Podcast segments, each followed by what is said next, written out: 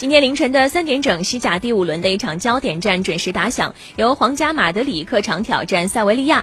上半场双方犯规失误居多，比赛支离破碎。卡瓦哈尔施单刀，下半场本泽马头球制胜，小豌豆破门，但是越位在先。全场战罢，皇马一比零战胜塞维利亚，两连胜升到积分榜的第二位。那本泽马也是五场比赛取得了五粒进球，状态火爆。那在其他的比赛当中，毕尔巴鄂竞技是二比零战胜阿拉维斯，巴伦西亚和莱加内斯一比一战平，西班牙人一比三不敌皇家社会，赫塔菲四比二大胜马洛卡。